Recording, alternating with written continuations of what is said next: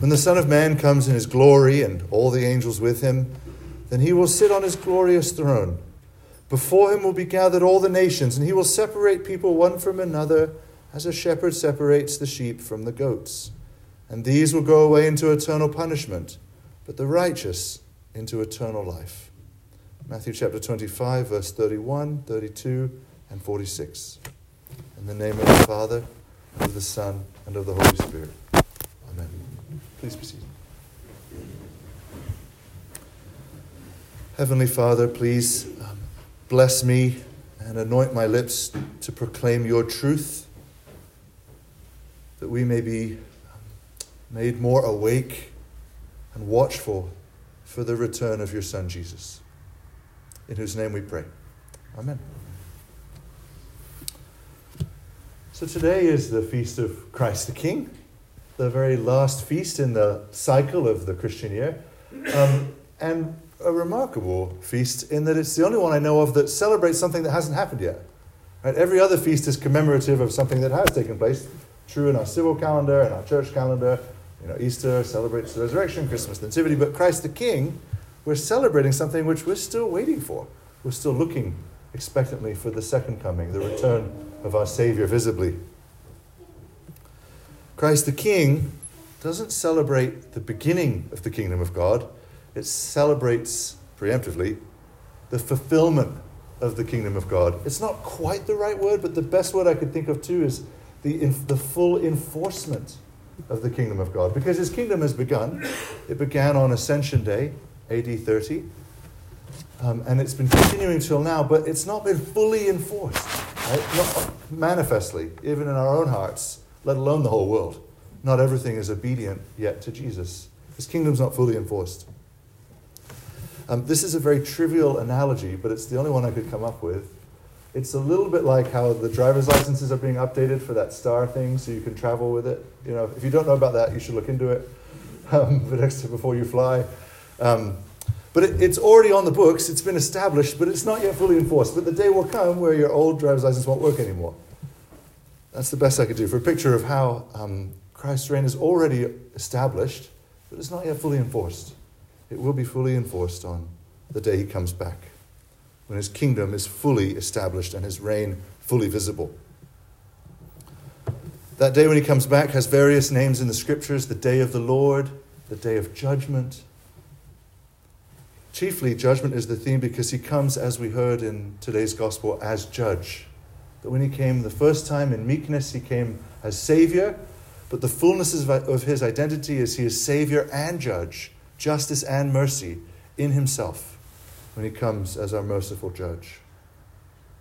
In that day, when he comes, Satan and the demons and all evil forces will be banished forever into what Revelation describes as a lake of fire as what's described in our gospel this morning as the eternal fire prepared for the devil and his angels.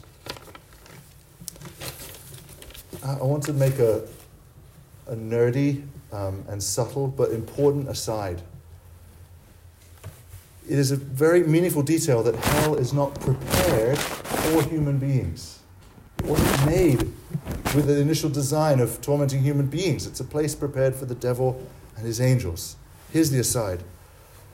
Um, it's the very, very important distinction as it reveals the very character of our God. And stay with me here for a second of what the theologians call single predestination or double predestination. Single predestination is the name for just the Catholic truth there throughout the scriptures, especially in Ephesians 1, that all those who are numbered among the saved, those who've been ransomed by Jesus and will have eternal life, were predestined to be so before the foundation of the world. Jesus uses that very phrase. Be blessed of my Father to the place prepared before the foundation of the world. That's Christian truth. Double predestination, which is what some Christian traditions today teach, which is not the Anglican teaching, nor the traditional, nor the Catholic teaching, is the idea that God made some people to be damned. That from the beginning they had no chance, they were made sort of to, to be damned. Now, it seems like a logical deduction.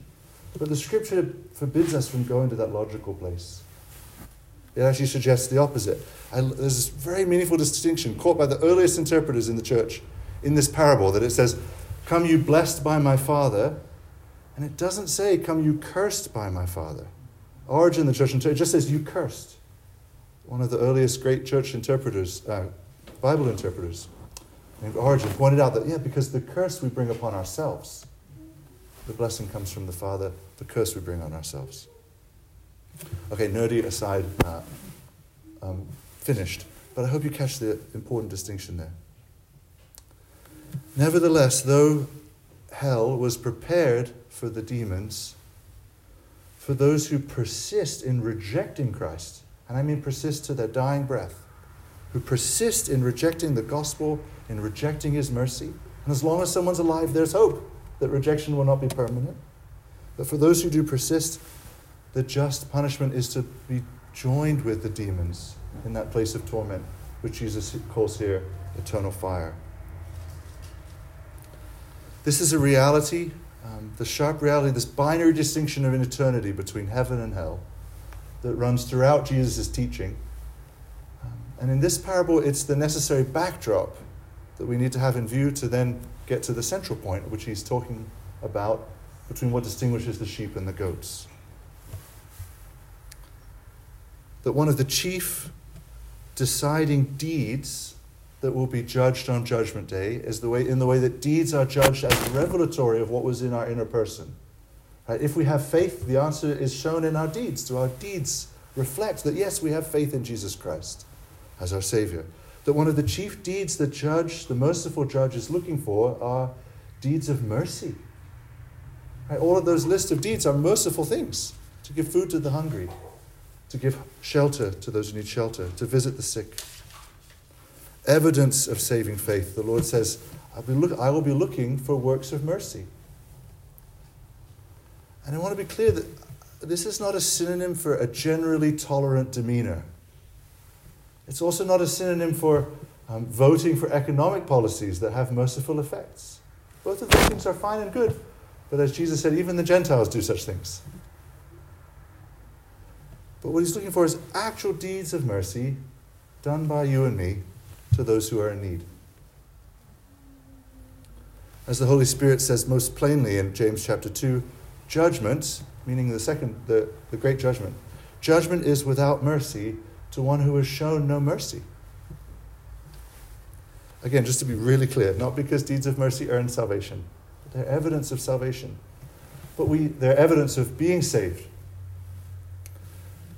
But we don't just sort of wait around, kind of bumbling along a life of like petty pleasures and entertainment, just hoping that deeds of mercy will just kind of bubble out of our hearts. Right? We have an attentive gaze for who is in need of mercy, and we're actually looking in earnest to try and find a chance to do such an act. But how? What kind of mercy? Well, um, you'll see on the inside of your leaflet, um, one of the uh, gifts that the great tradition of the church has handed down is a, a distillation of the works of mercy. This is built chiefly out of this parable, of course, you'll recognize the similarity. So look on the left, corporal, just corporal, I think that should be corporeal, uh, meaning just bodily.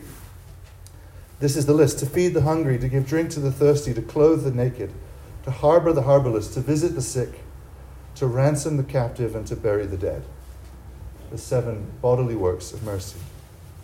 Now, before we get to the second list, um, admittedly, we don't encounter these things every day, but we don't have to. The Lord's not saying, Did you do a merciful deed every single day? He's saying, When you were presented with the chance, did you show such mercy?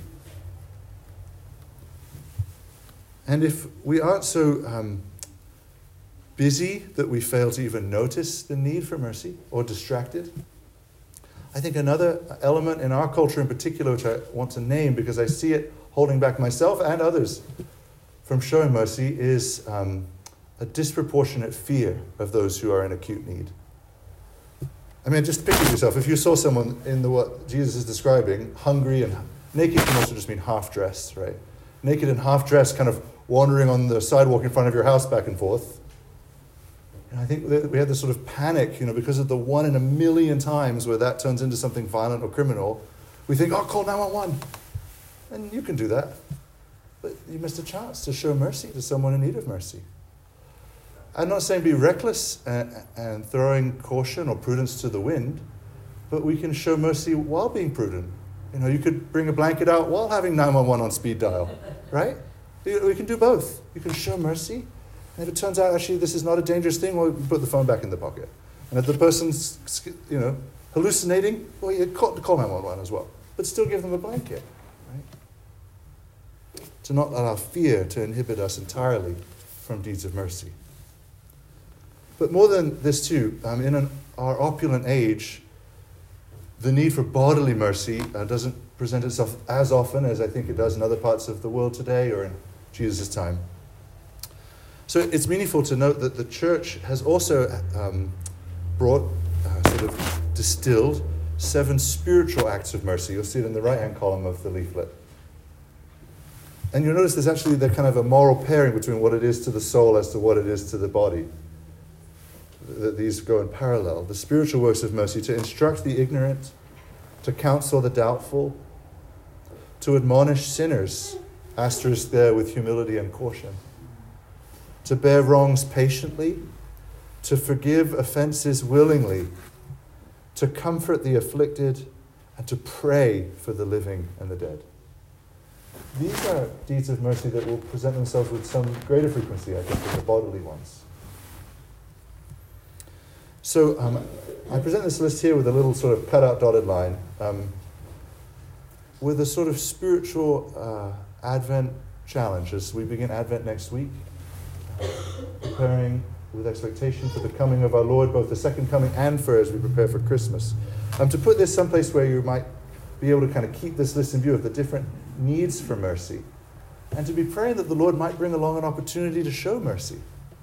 Again, not because we're earning anything by this, but just to show mercy, to demonstrate God's own character to those who are in need and to show our faith indeed in the presence of our Savior. So, um, because the gift of grace is so free to us by Jesus, because our salvation is so, so sure, because of his efficacious blood, one of the paradigms I think about the Christian life increasingly is that there's this room for almost for, it's not quite the right word, but almost for play for sort of experimenting, to use a more biblical language, for working out your salvation with fear and trembling, to have an assignment, a homework assignment for Advent, almost for fun. But I hesitate to say for fun because the Lord Jesus says it is the very thing that will be in as well on Judgment Day. So I encourage you to kind of keep this list somewhere in view in Advent, to pray the Lord might bring along an opportunity, to pray that He might give you grace to respond accordingly when you see it and that the Lord's own mercy will be shown through you, as will be also revealed, and in the Lord's own language, rewarded on Judgment Day. Amen.